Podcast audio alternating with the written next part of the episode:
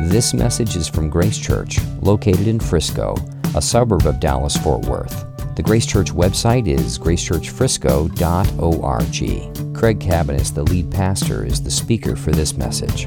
We are in a, ser- uh, a, series on the Sermon on the Mount, and uh, we're going to continue that next Sunday. Obviously, will be uh, we'll have something on uh, Christmas, the 23rd, and on the 24th. Uh, will be our Christmas Eve uh, service as well next week. But today, we're going to go ahead and continue to work our way through the Sermon on the Mount in Matthew 5. If you don't have a Bible, there's one under the seat in front of you, and if you grab it and go to page 473, you'll you'll be able to track along with us in what is a fairly well known passage of Scripture. There's a number of phrases that even our culture takes out of the passage we're going to read today, and uh, we use them. Uh, so it's a fairly well known passage of Scripture, and uh, certainly uh, not a little bit challenging, I would say. So, uh, Matthew 5, verses 38 through 42. This is God's Word. You have heard it was said, an eye for an eye and a tooth for a tooth. But I say to you, do not resist the one who is evil. But if anyone slaps you on the right cheek, turn to him the other also. And if anyone would sue you and take your tunic, let him have your cloak as well. And if anyone forces you to go one mile, go with him two miles. Give to the one who begs from you, and do not refuse the one who would borrow from you. Let's pray. God, we thank you for your word, and we thank you that it is true, and we pray that you would help us to see what this passage speaks to each of us today in our lives. And most of all, we pray that you would show us Christ. Uh, the glorious one who lives this out in every way. So, Lord, open our eyes, open our hearts to respond to you, and make us the kind of people, Lord, who, um, who don't retaliate but who love.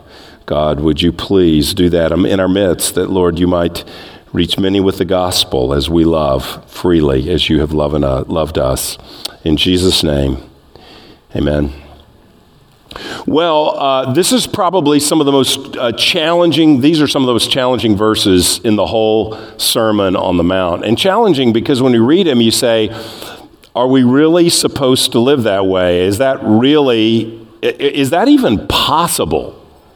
I mean, is it even possible to live this way? Is it possible to give to anyone who asks? Is that even a, a viable way of life, for instance. So, on the surface, it can seem a bit overwhelming, and, and the tendency sometimes can be to run to exceptions. Well, it can't mean this, and it doesn't mean that, and Jesus certainly didn't intend this. And if we run too quickly that direction, we end up dulling the point that Jesus is making in these verses. One thing that he makes very clear, regardless of what this all means, one thing he makes very clear is that life in the kingdom of God, he has come to bring the kingdom kingdom. He is the king, and the rule and reign of Christ, one thing is for sure that is the kingdom is very different from the surrounding culture. And to be part of the kingdom, to be a disciple in the kingdom, to be under Christ's reign, uh, to have Christ live in us, is intended to make us very different people as well.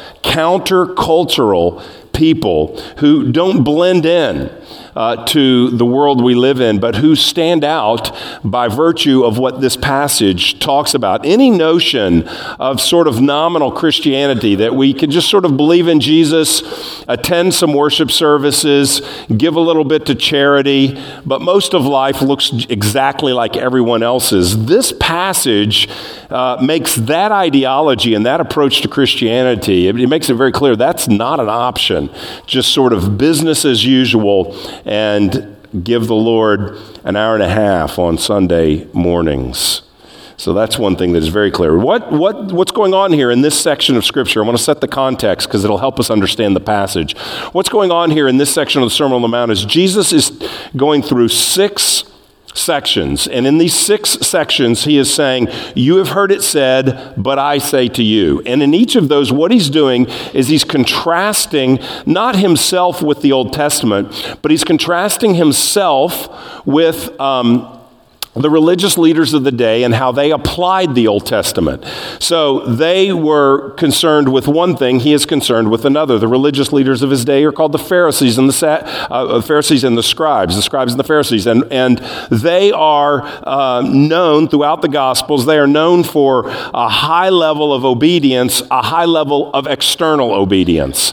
So they are very much about keeping a set of rules uh, and putting up a good impression of one's religious life, but Jesus says that being a part of the kingdom means that, uh, that his teaching is to go to our core. It's a radical, literally radical, meaning to the root. It's a radical ethic that Jesus calls us to.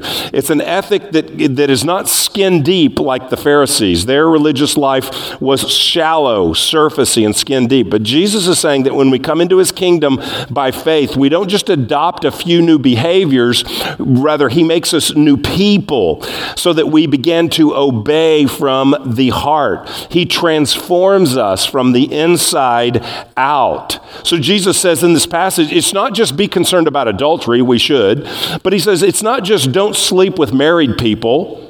Uh, that you're not married to. He doesn't say, he says, no, it's a heart matter. If you desire to have sex with somebody you're not married to, that in itself is a sin in itself. He says it's not enough just to avoid murder, which we should, but that's a pretty manageable standard. He says no, it's to avoid hatred, which leads to murder. The heart of murder is hate, uh, it's anger.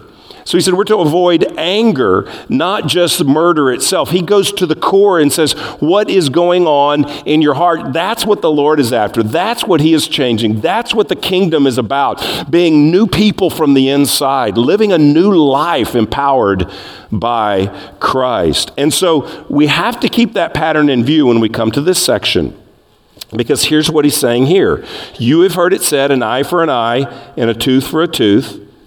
But I say to you, do not resist the one who is evil. So the context here is resistance. How we respond to those that we would tend to resist, those who oppose us. How do we respond to people like that? And he uses uh, this phrase, an eye for an eye and a tooth for a tooth. He's, he says, don't even go down the road of, of resistance towards people that oppose you. But he uses this phrase, you've heard it said, an eye for an eye and a tooth for a tooth. So that phrase is used three times in the Old Testament.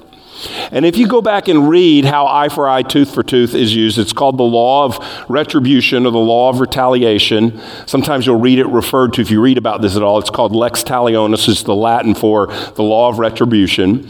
And every time that's used in the Old Testament, all three times, we learn that it's used in judicial contexts. The eye for eye, tooth for tooth passages describe the penalty that a judge is to render to one person who harms another.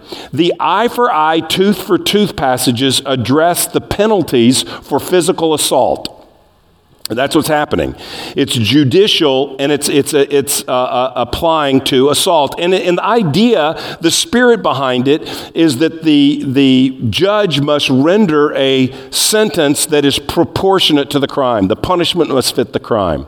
So, in other words, the spirit behind the passage is if, if someone punches you and knocks out your tooth, then the penalty can't be their execution it, it, was really a penalty that was to moderate or to measure justice. Because what would tend to happen is blood feuds would start. Somebody would come over here and knock someone's tooth out, and then he'd go and kill the guy, and they'd come and kill him and his kids and his family. And then the brother of that family would go over here, and then they would kill the entire village, and then you got a blood feud and a war. That was the kind of thing. So, to avoid any of that happening, judges rendered this kind of a sentence a measured, proportionate penalty for the crime eye for eye, tooth for tooth. Now, by the time of Jesus, they're not maiming people, they're not literally gouging eyes and plucking teeth. It would have been more of a fine system or something like this, where you would have paid for harming uh, another person, you would have paid uh, monetary damages, that sort of thing. So, that's the first thing to notice that this is a phrase that's being used inappropriately somehow. Uh, and like in every other one, Jesus is correcting what the Pharisees are doing. But secondly, and probably the most important observation from this eye to eye and tooth for tooth is that this principle in the Old Testament applied to judges. It wasn't a standard that individuals applied to even the score in their relationships. It was the standard that was applied when an assault was committed, a standard applied by judges. So, given the context and the way Jesus has handled anger and lust and divorce, the way he's handled everything else, we can presume that the religious leaders are misusing this phrase, eye for eye and tooth for tooth. They're taking something out of the law court context and they're, they're using it in people's dealings with one another. When he says don't, don't seek resistance or revenge, is kind of the idea there. Eye for eye, tooth for tooth is retaliation. That, that he's saying that you don't do that on a personal level.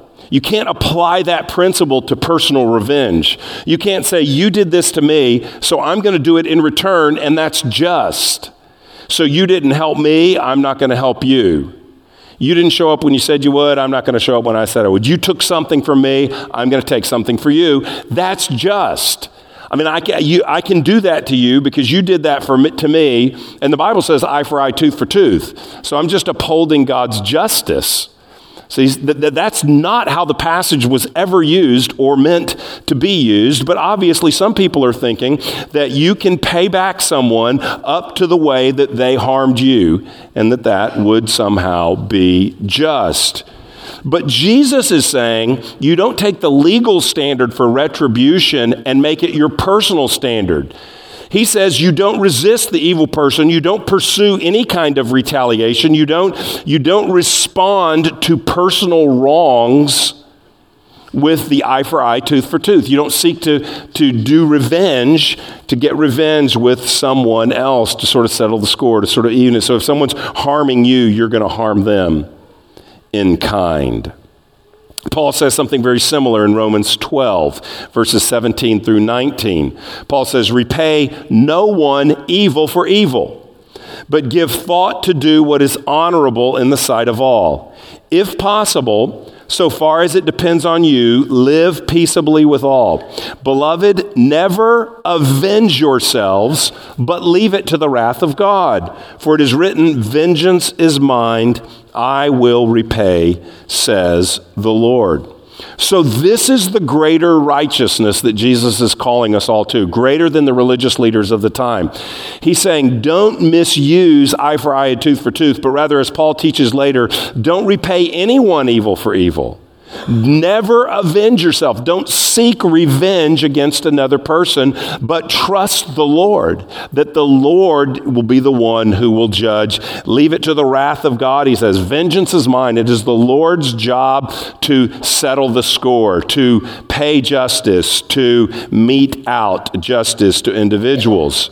Don't go eye for an eye on somebody, but trust God to sort it out when you are wronged. That's the principle that Paul teaches in Romans 12 and that Jesus teaches here. Don't resist, don't oppose. If someone does harm to you, don't return it in an equal way. That is what's going on behind it, and that's why he mentions the eye for eye, tooth for tooth, which was retribution or justice. Now, before I get into the four illustrations he uses, I want to say something very, very clearly that when he says to trust the Lord when someone harms you and leave it to him in chapter 12 of Romans, in chapter 13 of Romans, he says that the state is given the authority to bear the sword to punish the evildoer. So if someone is acting criminally towards you, for instance, uh, if you are a victim of domestic abuse, if you're a victim of domestic abuse, you, Jesus does not call you to turn the other cheek in the sense of receiving abuse. Jesus does call you not to, uh, not to act in kind, not to abuse someone else, uh, the perpetrator. He does call you to do that. But trusting the Lord in that situation is going one chapter later in Romans and looking to the civil authority to report that so that the civil authorities deal with the evil doer, the, the, the abuser. So if you're a victim of domestic abuse, or, uh, you know, this doesn't mean avoiding rescuing children from child abuse or something like that. No, we rescue, we report so that the authorities, so that the authorities rescue. Um, uh, and protect in that kind of situation. This passage is not about, if you're under domestic abuse, keep taking it. This passage is about not pursuing revenge. That's eye for eye and tooth for tooth. That's the context of the passage. So to pull something like turn the other cheek out of its context, uh, we could really misunderstand that. So if you're new to the Bible uh, and you're a victim of criminal activity, that should be, and, you, and you're thinking, maybe I just need to take it and allow somebody to act against me in a criminal way. No, that should be reported to the authorities. And if uh, we'll be happy to come alongside you and help you to report that to the authorities if you if you need that kind of help. So, life in the kingdom looks very different. It's a life of non retaliation, non revenge against those who harm us. So, let's look at the four illustrations Jesus uses uh, about how this plays out, and then at the end, uh, we'll look at a little bit of how it reflects Christ himself. So, the first one is turn the other cheek. He says in verse 39, I say to you, do not resist the one who is evil, uh, but if anyone slaps you on the right cheek, turn to him the other also. Um, every commentator that I consulted on this passage, uh, I think all, I think they all did, pointed out something that, that really stands out that's unique in the passage, and that is that Jesus identifies which cheek is struck. Do not, uh, if anyone slaps you on the right cheek. And they all point out the same thing. Why does Jesus highlight the right cheek? Because it, it says something about the blow. Most people are right handed. And so, if, as a right handed person, if you were going to slap someone, you would slap their left cheek. He says, if anyone slaps you on the right cheek, to slap them on the right cheek, you would need to backhand them. If anyone backhand slaps you, if anyone hits your right cheek, is what he is saying, uh, then give them the other cheek as well. In a shame and honor culture, which Jesus lived in, um, and there are many shame and honor cultures today, the ultimate act to dishonor another person was to backhand slap them across the face. This was an act that repudiated and demeaned another person person. And in fact, in some cultures, the penalty for backhand slapping someone who is in a higher status than you was exorbitant because it was so frowned upon as an inappropriate, unacceptable act. So, it is an act of violence you know, it is an act in some sense of assault, but the purpose of what is being communicated here is likely not just seeking to injure someone, but to demean someone. You may have seen before, like in an old film, where someone takes off their gloves and just backhand slaps someone across the face with their gloves. Uh, what's going on there? Are they trying to injure and harm someone? No, they're trying to certainly give them maybe a sting, but they're trying to disparage, disdain, uh, look down upon someone. That's what the action has in mind. So the right hand cheek likely speaks of the backhand, which a right hand person would naturally slap another person. Tim Keller says the slap here is an assault on your honor and not on your physical safety. So, again, it is an act of violence, but probably this is not the place to go to that is the be all end all verse that has to do with physical violence and that sort of thing. It is an act of violence, but it's more of an act of dishonor, degrading, humiliating. Jesus is talking about how do you respond when someone dishonors you, and in this case, in a stark way, physically uh, dishonors you. We see this happening to Jesus, for instance, in Matthew 26. In Matthew 26, verses 65 through 68, uh, after Jesus says that, uh, that you will see him on the right hand of the Father, he claims to be God. Uh, you see him on the right hand of God. The high priest, so this is not when he's about to be executed. This is not when he's before the Romans. This is when he is before the high priest, the Jews. And then the high priest tears his robes when Jesus says this. And he says, He has uttered blasphemy. What further witness do you need? You have heard his blasphemy. What is your judgment? They answered, He deserves death. Then, now they can't execute him. The Jews can't execute him. The Romans have to do that. So they can't, they can't physically kill him. But what do they do? They spit in his face they struck him and they slapped him, saying, Prophesy to us you Christ, who is it that struck you? So here what's happening is that Jesus is facing this very kind of abuse. Um, but it's, it's more than just a physical suffering. They're spitting on him, which does nothing to him, you know, in terms of physical injury. They are mocking him. They're saying, prophesy to us, or covering him and saying, prophesy to us. If you're a prophet, then you'll know who's hitting you and who's slapping you. So this is a degrading, sort of humiliating uh, event that is going on with Jesus. They're treating him as a blasphemer and dishonoring him as a blasphemer and showing him disdain because he has claimed to be God. It's the very opposite of worshiping him. It's the very opposite is what they are doing. But he doesn't retaliate. He responds with non resistant love and he trusts his father. He models what he calls us to in this passage. And the reason I point this out um, is because I think this is helpful because we can, many of us could look at this and say, well, that verse doesn't really apply to me. I mean, if somebody ever punches me, I guess it'll apply. But until then, that verse doesn't have relevance for me. But all of us have experienced someone that mocks or dishonors or disdains or looks down upon us. Every one of us have experienced that in some way and, and do experience that, maybe even persecutes us in some way. And in those situations, the response is non retaliation. Obviously, it's non violence. If someone's just saying something unkind to you. I'm, I'm saying obviously nonviolence is the appropriate response, but it goes beyond that to non retaliation and instead responding in love. So, Sinclair Ferguson, in his commentary on this, which we have out at the resource table, he says, Let the insults come. He's talking about the slap on the right cheek.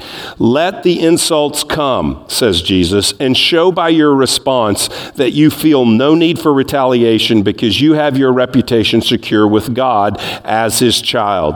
Let your response to insult be graciousness. Will anyone be won to the kingdom by your retaliation, by your standing on your rights? How could they be when the king in the kingdom is one who did not retaliate? So he's saying, let the persecution, the, the objections, the insults come. It's, but, but don't retaliate because Jesus himself didn't retaliate. How in the world will you lead them to know him if you don't act like Jesus in that? So that's turning the other cheek. The second thing he talks about is being sued.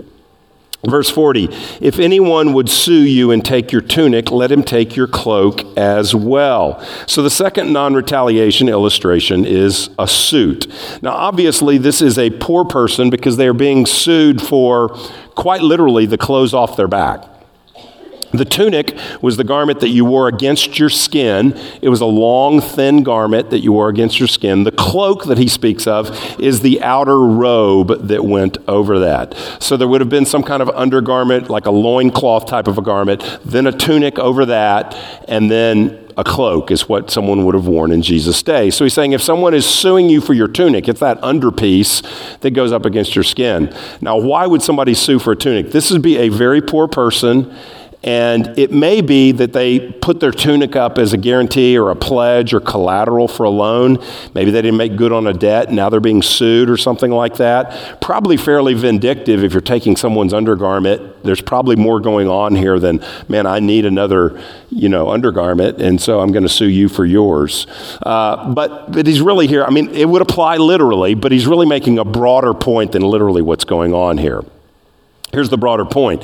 The Old Testament did not allow you to take someone's cloak. So in Exodus 22, for instance, it says you cannot take someone's outer robe, garment, their cloak.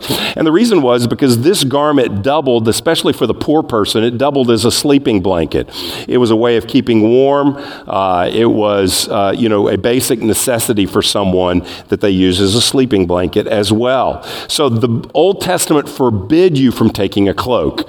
So what Jesus Jesus is saying here is that someone, if they sue you to take your tunic, the undergarment, go ahead and give up what is rightfully yours as well. Be willing to give up your cloak, even though they have no biblical right to sue you for that or to take that from you. Be willing to forego your rights for the sake of the kingdom. If this is, if this has a kingdom benefit to them, if this is an act of love in some way, then give them your cloak as well. There are times when grace will lead us to surprise an opponent by giving up what is ours by right. And rather than arguing for rights, being willing to give that up out of love. In this case, Christ is saying, offer up your own clothing and even your means of uh, your blanket at night, your cloak. Paul says something very similar in 1 Corinthians 6, where he there is talking about a lawsuit and he's talking about Christians in the church that are suing each other. And he says to them, Look, why are you going down before the civil magistrate and arguing as Christians before him, and you're trying to get what you think is due you from another believer? Isn't there anybody down at the church that can kind of help you sort that out and mediate it? And he said, If there's no one that can help you sort that out and mediate it, then wouldn't it just be better to be wronged? That's what Paul says. Wouldn't it be better to be wronged if you're going and arguing this case is going to reflect poorly on Christ and the church and the kingdom, especially when you're a minority in the culture like that? As believe they were a persecuted minority. Why would you want to go argue this? Wouldn't it be better instead of saying, You owe me and I'm going to get what you owe me and I'm going to maybe get more than what you owe me? Uh, why be vengeful like that? Why not just be willing to give up your right? That's what he says. He, it actually says, wouldn't it be better to be wronged? What's the point? The first question when someone opposes us is not, what are my rights? The first question is, what would glorify Christ the most in this context? The first question is, what does non resistance and trusting God look like in this context? The question is, what is most loving for the other person? The question could even be what would the way of the cross look like in this context? What would non retaliation look like? So we're beyond nonviolence, obviously nonviolence, but beyond nonviolence, or maybe not so obviously, I'm saying nonviolence, and then additionally, non retaliation of you owe me in this situation, being willing to lay down your rights. Wouldn't it be better to be wronged? It might be in some situations. In some situations, righteousness looks like being wronged. That's what, and enduring that. That's what righteousness looks like. Maybe not in every situation. I mean, obviously, these are ethical. This is kind of a grid that you have to overlay your context. I can't, that's why I'm not giving every, you know, a, a thousand different illustrations of how this works out in your business or something like that. Obviously, you're going to have to take the heart of what Christ says here. This is the intent of the kingdom. This is the, this is the direction of the kingdom. This is what kingdom life looks like, and you're going to have to overlay that on your situation and make decisions. But here he's even talking about giving up what is rightfully yours, the cloak, in this situation. The next one, and this is where the alarm went off, so hold, hold, your, hold your seats. Hopefully, we're okay here. Uh, the next one is the extra mile, and we sort of use that one out of context. For us, we say going the extra mile is like giving 110%. Or um, you know, she worked on weekends for this project. Man, she went the extra mile, and we give the extra mile award to the person who put out a great effort, uh, and that's fine. But but here it means something much more. Any, uh, he says, anyone who forces you to go a mile, go with him two miles. The Israelites were under Roman rule. Okay, so j- the people of Israel are uh, have soldiers and various magistrates in their area that, that rule over them. They pay taxes to Rome, and so they're in their homeland, but they don't get to live freely. They have someone else that's occupied their homeland. And um, you see Roman soldiers playing a part at various points in the Gospels, for instance. So, one of the laws was that a Roman soldier, someone in the military, could require a civilian to help him at any point. He could require a civilian to carry his gear, to carry his pack. You could, you could take a civilian's donkey and say, I need to use that for, for this. And you could require them to walk a certain, I believe it was a certain number of paces. Here it's referred to as a mile, but a certain distance. And so, not only is it bad to just say that, man, the military can just come out and require citizens to do what they want them to do when they want them to do it, not only is that like, wow, does that really seem fair? But this is the oppressor doing this. They, people in Israel are not crazy about the Roman government. They're not crazy about Caesar. They're not crazy about, they're, they're waiting for a Messiah. That's what Christmas is about, right? They're waiting for a king who will overthrow the Roman ruler. They're looking for a king that will deliver them, that will come and uh, lead a coup and, and, and set them free. That's, that's the Messiah, the king they're waiting on. And so to be told that I have to serve someone who doesn't even deserve to be here because they want me to carry their pack X amount of steps. It was something that was uh, that they were very bitter about. It was an oppressive practice. They resented being forced to serve the military of the occupying army.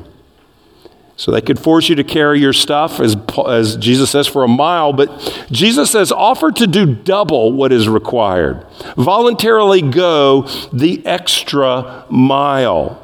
It's a good example of loving one's enemy, which he talks about in the next passage we'll see. Someone said this the first mile renders to Caesar what is Caesar's, and the second mile renders to God what is God's. Or said a different way, one commentator said, Caesar requires that we surrender our services for one mile. God requires that we meet oppressors with kindness. Did you catch that? Caesar says we must serve the government in this situation for one mile. But Jesus says we must respond to those who oppress us with kindness, with love.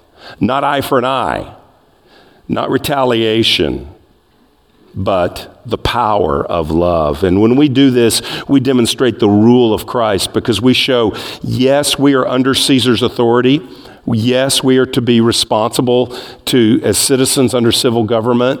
Uh, yes, we are to do that, but we answer to a higher king, a higher emperor whose way is love. And this demonstrate this is demonstrated when we show unexpected generosity to someone who doesn't deserve it.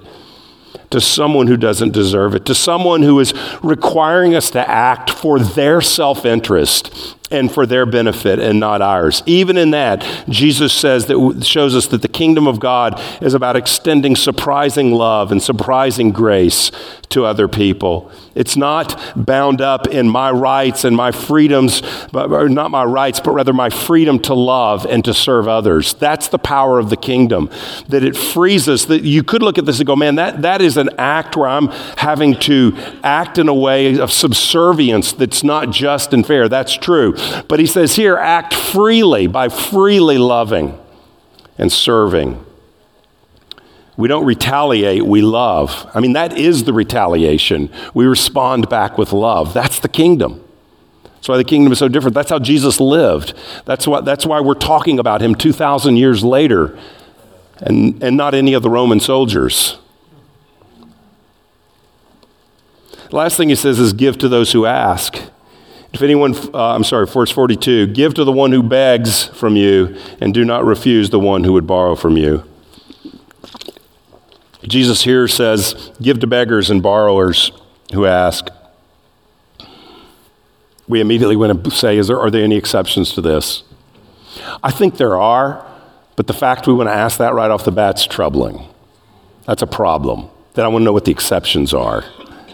I want to know what the exceptions are. I'll say this Jesus is speaking to poor people. If they literally obeyed this and gave everything to every beggar that asked, they would last a day or two, then it'd be over. D.A. Carson, who's a scholar, tells in his uh, commentary on, the, on this that he was in Cambridge and uh, many of uh, many destitute people would actually take advantage, would kind of play, uh, not that they didn't have real needs, but they would kind of play on the students at Cambridge, especially probably like the theology students who knew this verse. And, uh, and so they would just hit them every day, just getting stuff. Uh, from them. Often they weren't really in necessarily even in need, but this was just someone that they could get from. And he told the story about one graduate student who actually went bankrupt who went bankrupt giving. And he said the, the problem was that after he took what he had and gave everything, all he really did was he went bankrupt and had nothing and supported them with alcohol for a few months or whatever it was, and that was it. And nobody really did any better because of that. So there, there is a place, obviously, to ask some questions, but the point here is that everything we own belongs to God. He owns everything, and we're to give it freely. We're not to grasp, we're not to be building our kingdom, but we're to be building His kingdom. He gives us so that we can freely give and use it for other people and not for our own self interest. Kingdom people are people who categorically are defined as givers and not takers. Those who receive and give. That's what he's talking about here. Freely give. Anyone who has need, if it's within your power to help, help. That's, that's the point of this. It's not, let's go to the exception clause, and it's, it's if you have the power to help, help. That's the point freely give. A distinguishing mark of a person that's come into the kingdom is that they go from a bent, uh, the bent of selfishness to the bent of selflessness. Think about Zacchaeus when he's converted. The first sign is that he pays people back, first of all, not eye for eye, but I'm going to give you money. He pays them back more, and then he gives half his stuff away right off the bat. Conversion night, he gives half of all his possessions away. And Jesus says, Today the kingdom of God has come into this house. Saying, Here's the sign. This guy, this is for real. I mean, it's, it's great to say, Hey, now I'm a Christian. That's great, but this guy, his world's upside down. It's, it's really showing. He's different. And that's what Jesus is saying here. This is a distinguishing mark. If somebody needs to borrow something, give it. Let them borrow. If something needs, if somebody needs something, give it to them. That is the mark. Not eye for eye, tooth for tooth. Well, they didn't lend to me. I needed something and they didn't give it to me, so I, why should I give to them?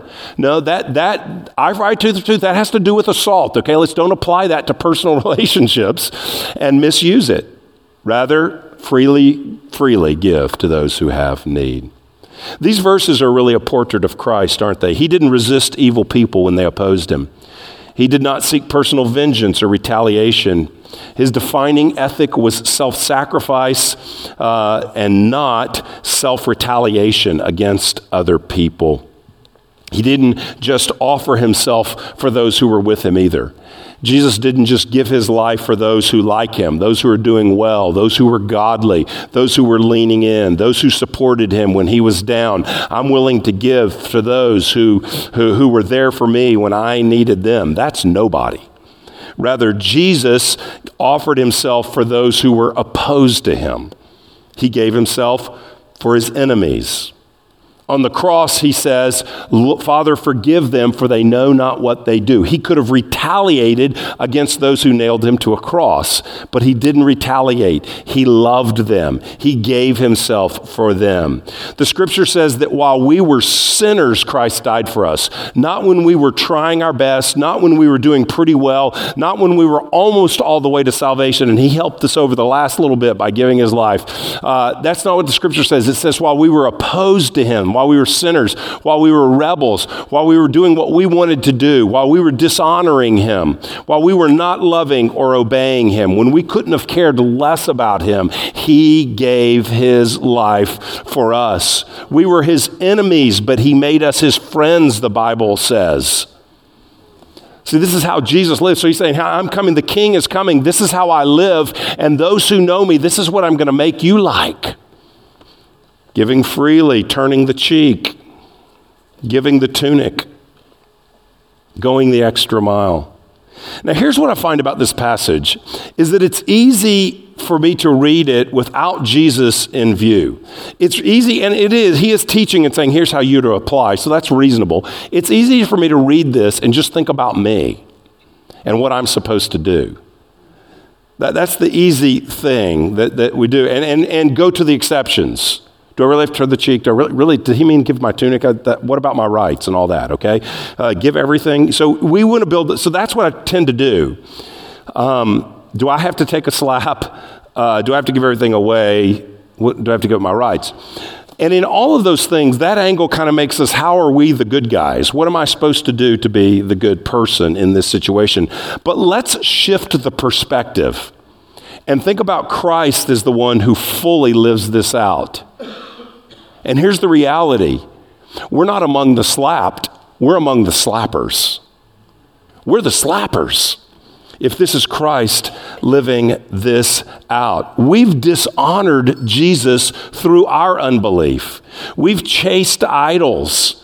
And we've and in so doing so, we've spit in his face. He's given us his law, and we've said we couldn't care less, and we've backhanded him. Sin is not just the breaking of some rules that are in the appendix that are kind of at the end of here's what you're supposed to do. It's not just the checklist. Sin is a personal affront against God Himself.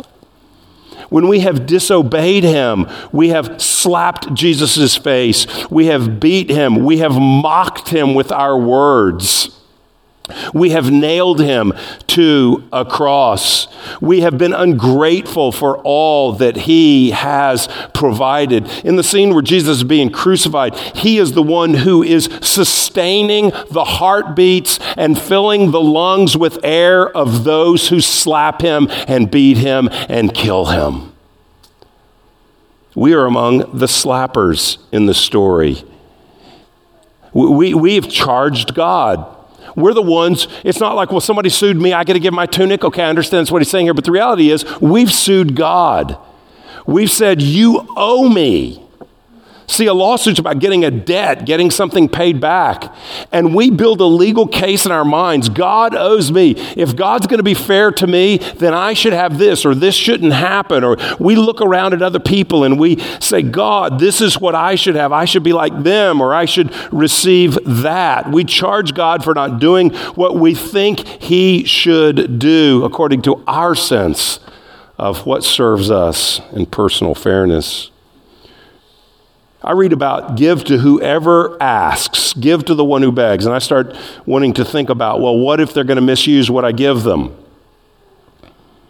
Well, let's shift the perspective. What has God given me? 24 hours a day. He gives me time every day. Have I ever squandered what God has given me? Have I used all my seconds, all my minutes, all my hours to glorify Him and to serve others? Or have I spent what He's given on me? What about the money God gives me? Am I the deserving poor? Uh, have I, has everything He given me, have I been a good steward with what He has given me? Yet, how has He treated me? He provides for me day after day after day after day, graciously forgiving, bearing with me, kindly showering me with grace and mercy when I've dishonored and disobeyed, where I've used Him, where I've charged Him, where I've demanded of Him. See, this passage ultimately points to the King and when we dishonorably slapped him, he endured rather than retaliated because he loved us and he was giving his life for us. He was making us his friends. He was acting, when we were acting as enemies, he was acting as friend. No greater, greater love has no man that he lay down his life for his friends. Jesus yielded all. When we said, You owe me, he gave everything. He laid down his rights. We don't deserve Jesus to leave heaven, leave glory, and come and serve, give his life for us, but he gave freely. He gave freely. And we're now called to live out that kind of ethic.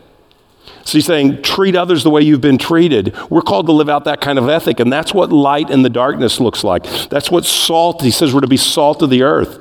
Or to bring the flavoring of Christ. How do we bring the flavoring of Christ? Sometimes that shows up most clearly when we're mistreated. I would say usually it does.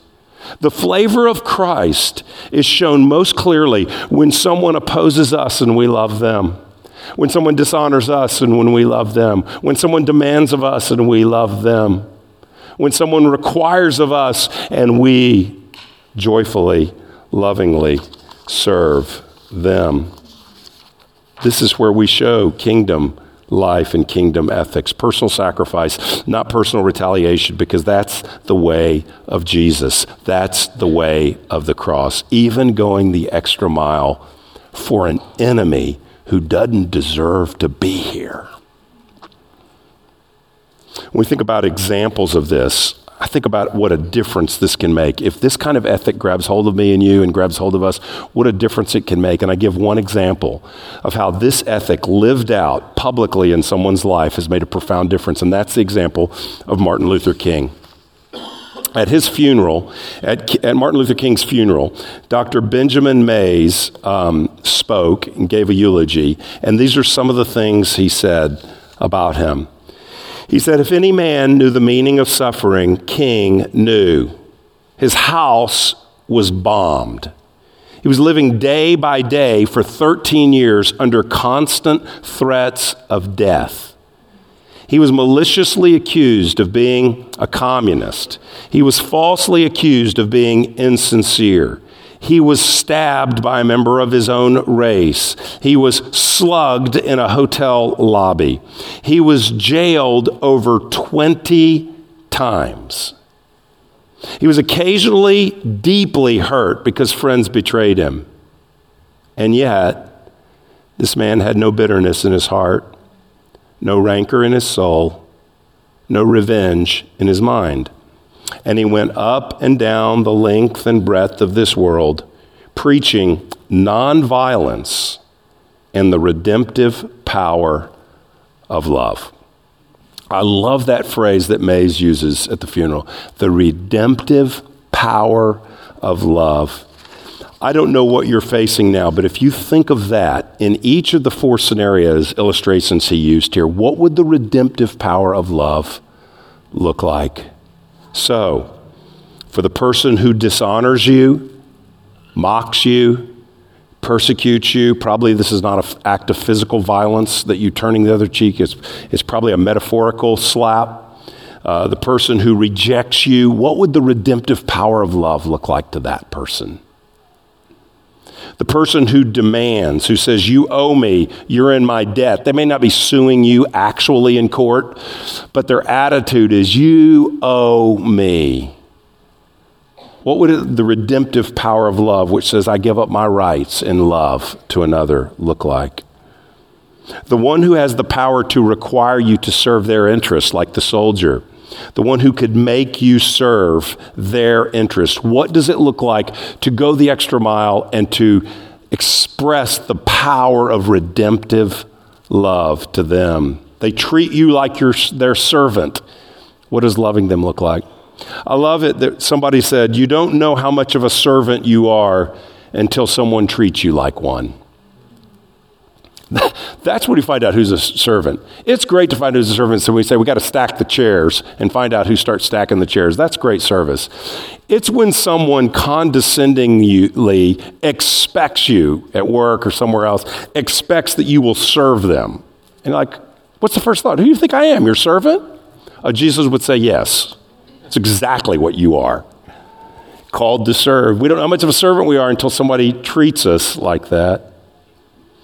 The one who begs, who asks, who requests, give me, can I borrow, can you, can you give me? What does redemptive love look like to that person? We can't do this on our own. None of us can, can be this. Only one person could be this, and that was Jesus and it ultimately reflects Him. But Jesus wants us to trust Him and to follow Him, and He wants to change us. He wants us to repent, and He wants to change us as we trust Him by faith and as we take steps of action to make us more and more like this, so that we are the light of the world and the salt of the earth. So that we're not saying eye for eye, but we are saying nonviolent, non resistant, non retaliatory, uh, non uh, retribution love towards others. And when that gets hold of us and God gets hold of a people like that, a city can be changed. A country can be changed. Really, the world can be changed through that kind of love. Let's pray. You've been listening to a message from Grace Church. For more information, visit our website or write us at podcast at gracechurchfrisco.org.